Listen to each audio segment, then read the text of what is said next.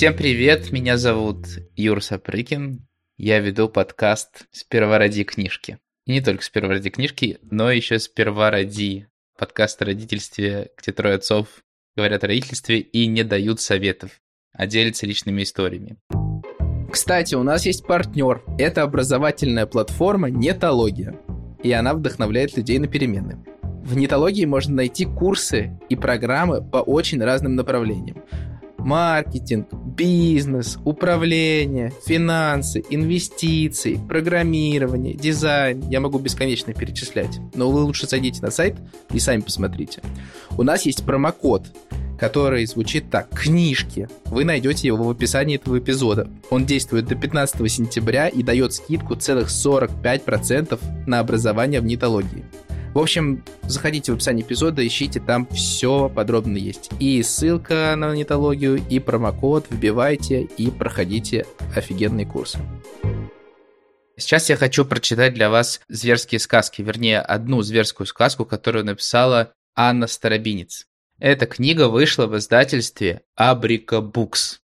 Это книжка разных легенд, и одну из легенд я вам сейчас расскажу. Итак, начинаем. Сказка подводного леса. Подводный лес – самый большой и густонаселенный в мире.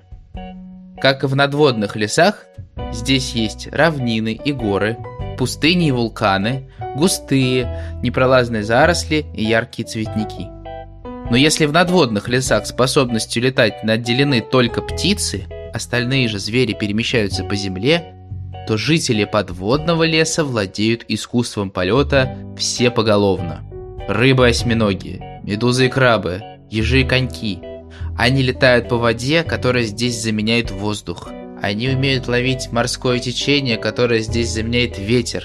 И, как правило, обитатели подводного леса не способны жить за его пределами, вне воды.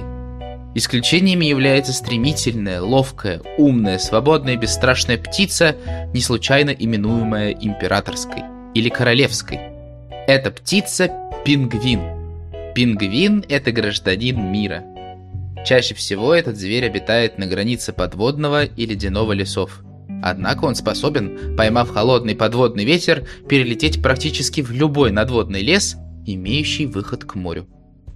Дерзкие пингвинические маршруты и удивительные опасные приключения мастерски описаны в книге мистера Кинг-Пинга под названием «Охотничьи рассказы пингвина-акулиста». Так, а теперь начинаем.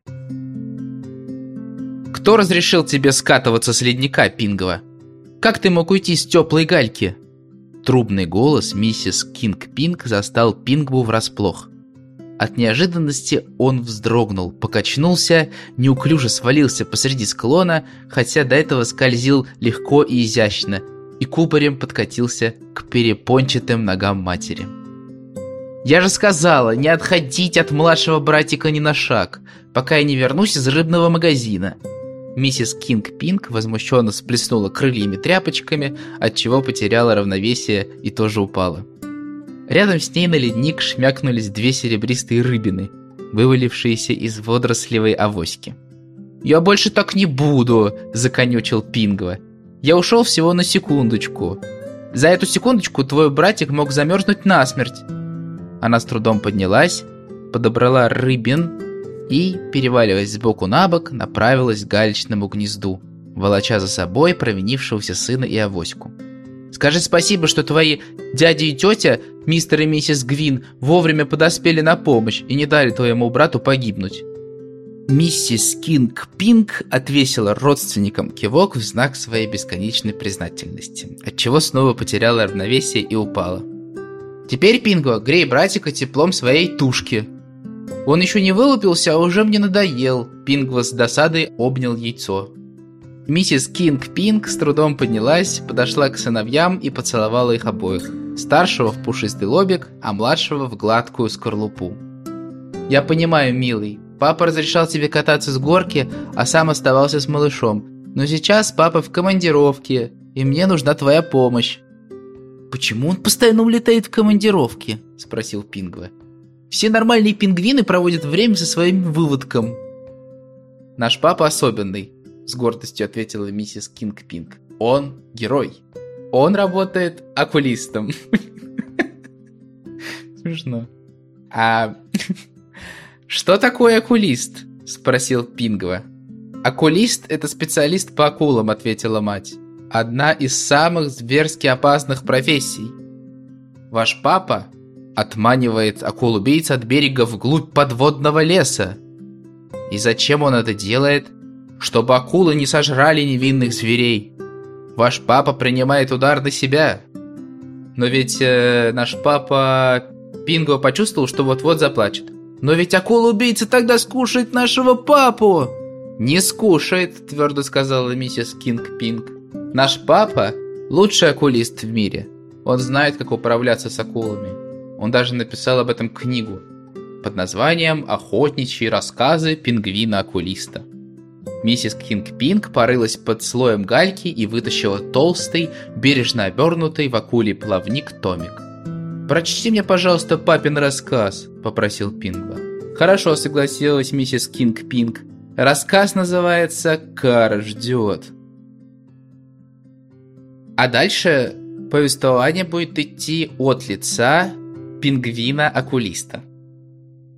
Итак, пингвин-акулист сообщает. Я тронулся в путь на рассвете. Всю ночь мы с женой согревали теплом своих тушек яйцо, внутри которого спал наш первенец, наш маленький императорский птенчик. Когда же восход окрасил снега ледяного леса в цвет освежеванного лосося, я оставил свою семью и направился к воде. Нелегко расставаться с любимыми, но когда ты лучший в мире пингвин-акулист, у тебя просто нет выбора. В один прекрасный день ты идешь на рыбалку, и ты вылавливаешь сардину, и ты планируешь съесть ее на ужин с женой. Но она открывает пасть, и ты понимаешь, что эта рыба вовсе не ужин. Она посланник. Ты достаешь из ее пасти, раздвинутой в беззвучном крике, письмо из далекого приморского леса. Тебе пишут, что серийный убийца уничтожает невинных зверей. Тебе пишут, что без тебя им не справиться, что на тебя вся надежда. И ты вздыхаешь и сообщаешь жене, что отправляешься в путь рано утром. И она горестно всплескивает своими крыльями тряпочками. Она так шокирована твоим скорым отъездом, что у нее разъезжаются лапы. И она падает на бок, прямо на лед. Такая хрупкая, беспомощная, каплевидно прекрасная. Но ничего, поднимется она, твоя миссис Кинг-Пинг, и она, конечно же, справится. Она проследит, чтобы с яйцом все было в порядке. Она дождется тебя домой. И ты собираешь свой нехитрый окулистический чемоданчик. Очки ночного и подводного видения с медузьими линзами в изящной оправе из засохшей губки. Набор магнитов. 5 плотно закупоренных миди-пробирок, внутри каждой из которых капелька крови. Еще тончайшая сеть из водорослей спирогиры. Гарпун с наконечником из позвоночной кости тунца. Баллончик с чернилами каракатицы, дезинфицирующая жидкость и пластырь из чешуи анчоуса. И если ты пингвин-акулист, это все, что тебе понадобится в схватке с акулой-убийцей. Ну и еще, конечно, удача. Я вышел на рассвете, спустившись с ледника, нырнул с головой в холодный подводный лес, поймал попутный ледяной ветер и полетел. Мой путь лежал к берегам эвкалиптового леса. Серийный маньяк-убийца, акула, именовавшая себя Кара, орудовала там уже больше недели. Меня пригласил для проведения спецоперации вомбат по кличке Батяня, профессиональный военный, начальник службы охраны дикого пляжа. В записке, которую доставила рыба-сардина, значилось, что за 7 дней акула Кара сожрала 3 отдыхающих морских котиков, 2 утконосов-спасателей, а также напала на упряжку морских коньков во время развлекательной прогулки и смертельно ранила не только самих коньков, но и пассажиров, пару богатых пенсионеров-ленивцев. Я вынырнул чуть севернее места назначения и пошел к дикому пляжу пешком. Я всегда так делаю. Во-первых, даю себе возможность осмотреть местность самостоятельно, в одиночестве, прежде чем перепуганные местные обступят меня и начнут рассказывать, свидетелями каких чудовищных событий они стали. Во-вторых, я даю убийце возможность заметить меня и прийти к выводу, что я не просто не представляю для нее угрозы, но являюсь легкой добычей. По земле я хожу довольно неуклюже, переваливаясь с боку на бок. Дойдя до зеленого мыса, за которым, судя по карте, начинался дикий пляж, я спрятался в небольшом гроте и открыл свой акулистический чемоданчик. Я взял одну из мидий-пробирок, вскрыл ее и обмакнул плавник в темно-красную каплю. Каплю крови. Измазанное место я заклеил сверху анчоусным пластырем. После этого я двинулся дальше. Неуклюже шлепая по воде перепончатыми лапами и поджимая заклеенное крыло, я принялся обходить мыс. Я заметил ее спустя 30 секунд. Не всю, только темный плавник над водой. Даже по этому убийственно острому треугольнику можно было сделать вывод. Она была очень большая. Насколько хорошо акула улавливает запах крови? Очень хорошо, ответите вы. Но вы не знаете, вы даже не представляете. Акула почует вашу кровь, даже если вы разведете ее в пропорции 1 к миллиону. Если вы капнете всего 1 каплю крови в морской залив, акула туда приплывет. Если вы поцарапаете камушком лапку, стоя на вершине утеса, омываемого подводным лесом, акула почует вас там, наверху. Именно для этого я использовал ту самую каплю из мидий-пробирки, чтобы убийца Кара учуяла меня. Темный треугольник стремительно двинулся к берегу. Ближе, еще ближе. При желании я мог бы долететь до нее в 3 гребка. Убийцы редко осмеливаются подбираться к самой границе подводного леса средь бела дня. Но это действовало с потрясающей наглостью. Уверенная в своей безнаказанности, она на секунду высунула морду из воды, а я посмотрел ей в глаза. За свою жизнь я видел много серийных убийц, но такой никогда. Ее рот был оскален в бессмысленной, дикой и при этом почти детской, почти невинной улыбке. В ее зубах застряли кусочки пищи, возможно, фрагменты проглоченных ранее отдыхающих. Ее глаза напоминали тоннели, ведущие в черную пустоту. Они казались мертвыми. Они ничего не выражали. И еще она была очень большая. Дикий пляж оказался очень ухоженным. С раздевалками, лежаками, подстилками и даже с собственным баром. Частный, просторный, всегда полупустой пляж для ухоженных, богатых зверей. Интересно, почему именно его облюбовала акула? Ведь вокруг, особенно по ту сторону зеленого мыса, столько обычных бесплатных пляжей, которые буквально кишат отдыхающими. «Это ты?» Вомбат Батяня презрительно оглядел меня с ног до головы. «Лучший в мире пингвин-акулист? Специалист по серийным убийцам-маньякам? Честь имею!» Я с достоинством кивнул. Чуть пошатнулся, но удержал равновесие. «Ты выглядишь так, будто в любой момент убьешься на ровном месте совершенно самостоятельно, без помощи акулы-маньяка». «Внешность обманчива», – спокойно ответил я. «Мне говорили, ты птица, но ты пришел пешком, и мне совершенно очевидно, что такой толстяк, как ты, совершенно не способен летать на этих маленьких тряпочках».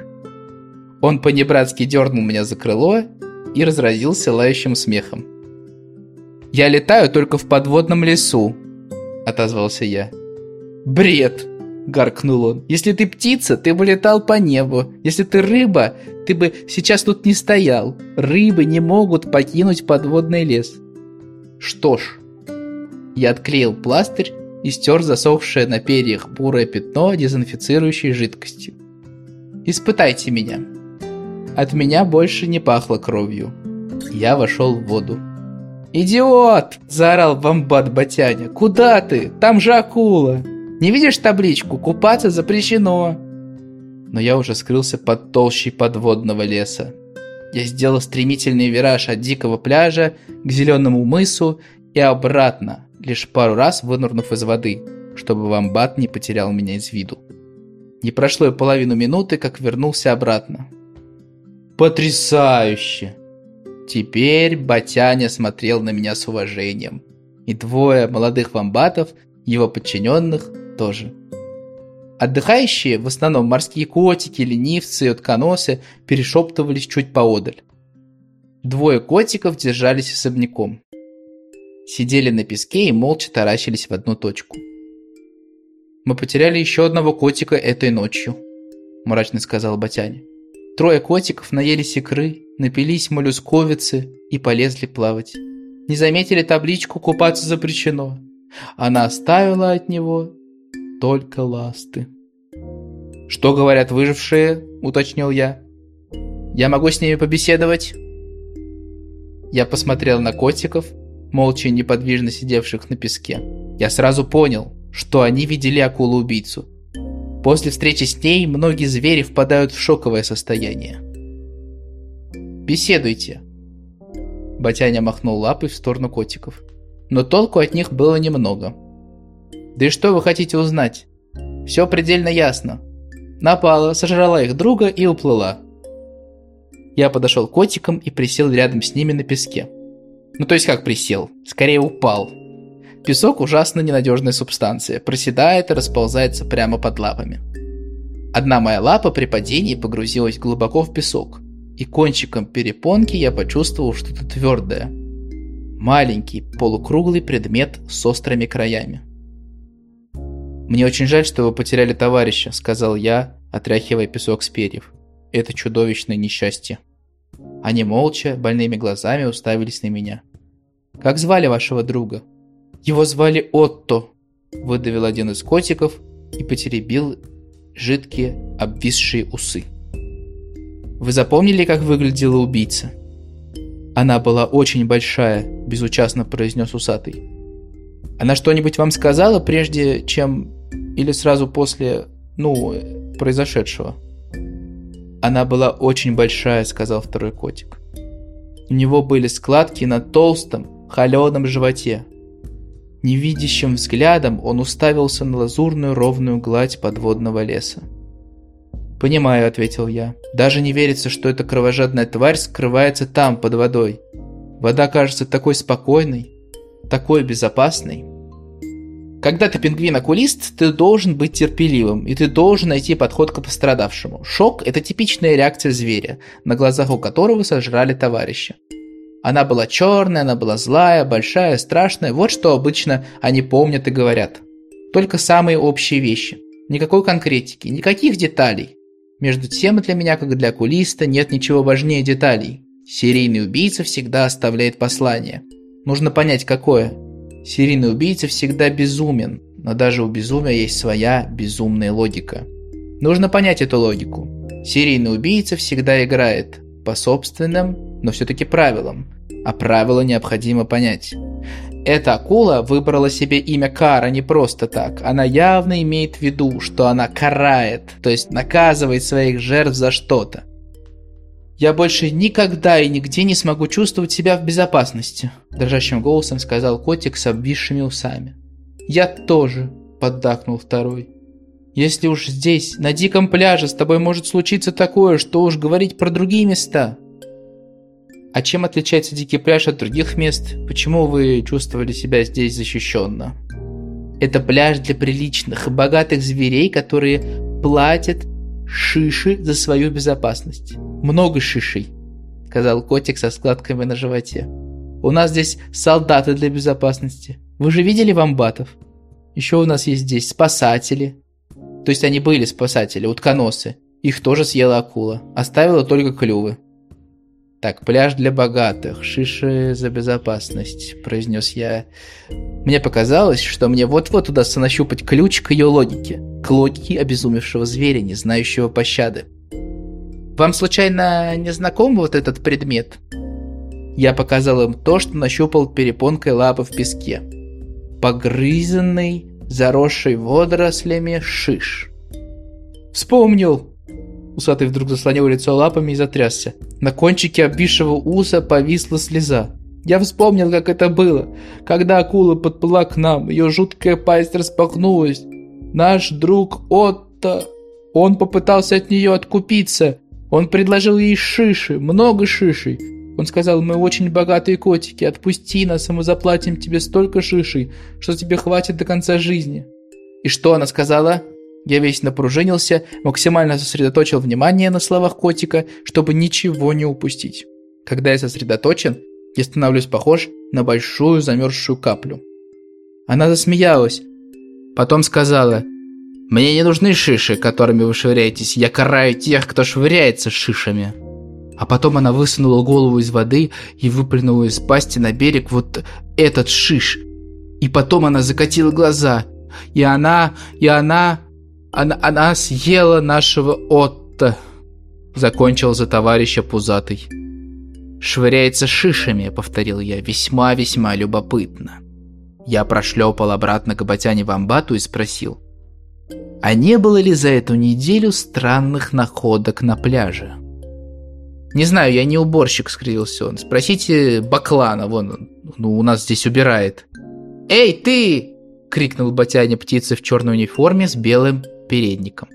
«Иди сюда, есть вопрос». Баклан нерешительно подлетел к нам. Потому как подергивался его клюв и бегали круглые невинно голубые глазки, я сразу понял, что он понимает, о чем пойдет речь. «Ты не находил на пляже шиши?» – спросил я. «Если кто-то из отдыхающих случайно роняет на пляже шиш, я всегда подбираю такой шиш и кладу в специальную корзинку шиш ваш. Отдыхающий потом приходит к корзине и свой шиш забирает». Ну, с шишами отдыхающих все понятно. Не было ли других шишей, таких странных? Они все равно поломные, они ничейные, затрясся Баклан. Так, я не понял, вмешался Батяня. О чем вообще речь?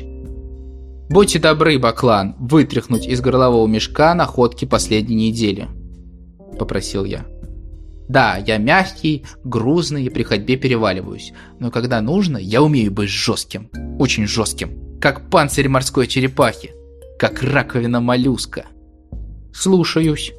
Уборщик Баклан вытряхнул на песок из горлового мешка горсть обгрызанных, покрытых водорослями, а местами и наросшими ракушками шишей. Я присовокупил к этой горсти свою находку. «Так, 11 монет», — сказал я. После каждой расправы акула-убийца выплевывал на берег обгрызенный шиш. Погибли 4 морских котика. 3 морских конька, 2 утконоса и 2 ленивца. Судите сами. 11 жертв. 11 шишей.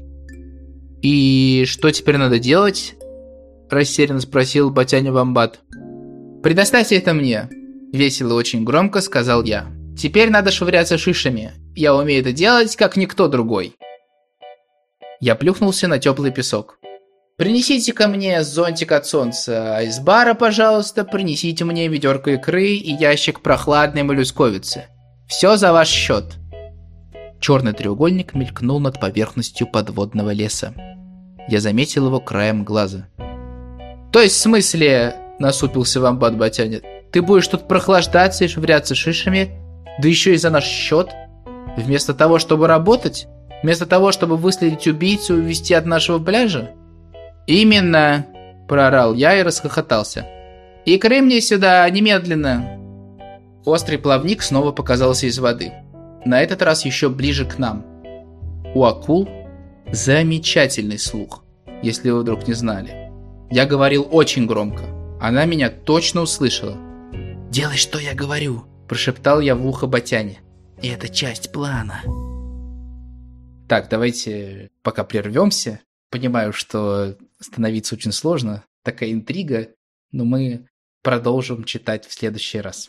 А пока ложитесь спать, приятных вам снов, а если вы проснулись и слушаете это утром, то прекрасного вам дня.